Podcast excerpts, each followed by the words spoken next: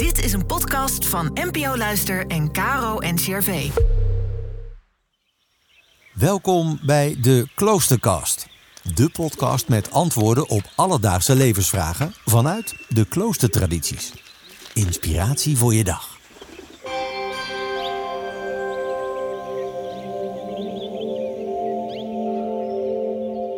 Het beoefenen van dankbaarheid. Is dat te leren? Hans-Peter Bartels gaat op zoek naar een antwoord. Hij is 35 en verhuisde onlangs van het stadsklooster in Den Bosch naar het Franciscanenklooster in Megen.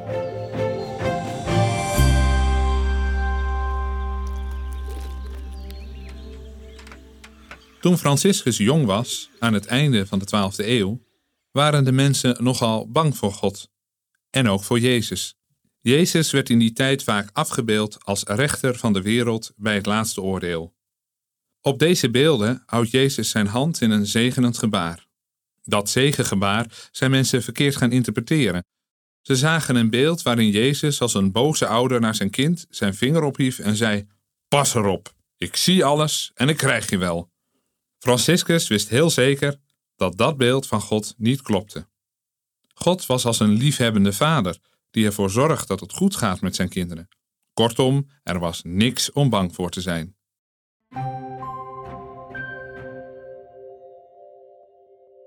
Franciscus vond dat je je dankbaarheid moest tonen voor al het goede dat je kreeg.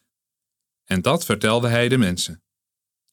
Nou had Franciscus waarschijnlijk een charisma om u tegen te zeggen, dus de mensen geloofden hem wel. Maar, zeiden ze, hoe doe ik dat? God loven en God dank zeggen. Daar moest Franciscus even over nadenken. Het schoot hem te binnen dat in de Bijbel de gehele schepping wordt opgeroepen God te loven. Niet enkel de mens, maar elk schepsel moet zijn schepper loven. Maar ja, hoe looft een bloem God en hoe looft een dier God? Een bloem doet niets anders dan groeien en bloeien en meer bloem worden. En een dier doet niets anders dan groeien en groeien en van babydier een volwassen dier worden. Maar een tulp wordt een tulp en geen roos. En een lammetje wordt een schaap en geen beer. Ze worden zoals God ze bedoeld heeft. Dat is het dus, dacht Franciscus. Je moet God loven en danken door steeds meer mens te worden. En niet zomaar mens, maar steeds meer jezelf, zoals God je bedoeld heeft. Franciscus moet steeds meer Franciscus worden. Ik steeds meer Hans-Peter en jij, luisteraar, ook steeds meer jezelf.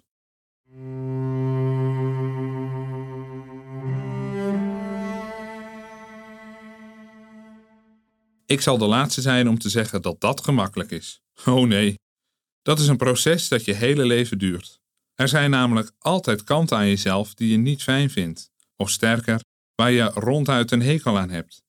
Ik weet van mezelf dat ik nog wel eens kribbig kan reageren, omdat ik helemaal niet tegen onverwachte situaties kan.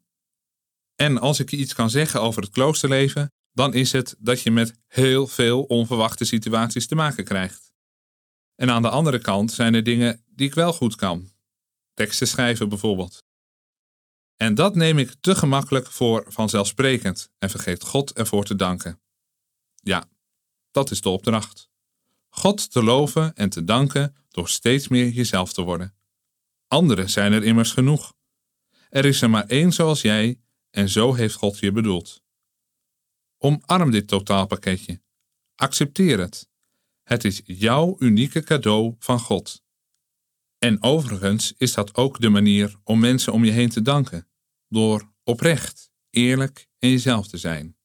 Zo creëer je echte, authentieke ontmoetingen en als je je oprechte dankbaarheid toont aan een ander, dan aanvaardt die echte blijdschap. Maar Franciscus realiseerde zich dat wij ons heel gemakkelijk van dit pad laten afbrengen, in tegenstelling tot andere schepselen, zoals de zon, de maan en het algenoemde schaap. Wij zijn al gauw bezig met beter worden dan een ander of de macht te grijpen. En dan laat je je toch gemakkelijk afleiden van het brengen van lof en dank aan God door jezelf te worden. Een flinke waarschuwing daartegen geeft Franciscus ons in zijn vijfde wijsheidsspreuk.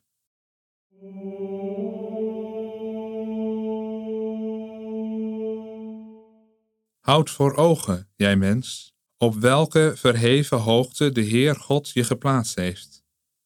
Hij heeft jou geschapen en gevormd. Je lichaam naar het beeld van zijn geliefde zoon en je geest naar diens gelijkenis. Alle schepselen onder de hemel dienen en erkennen en gehoorzamen hun schepper naar hun eigen aard beter dan jij. Het is vastentijd, de tijd van versobering ter voorbereiding op het paasfeest. Verschillende kloosterlingen geven in deze periode antwoord op de vraag: vasten, wat is dat eigenlijk? Morgen, Carmelites Hetty Berflo.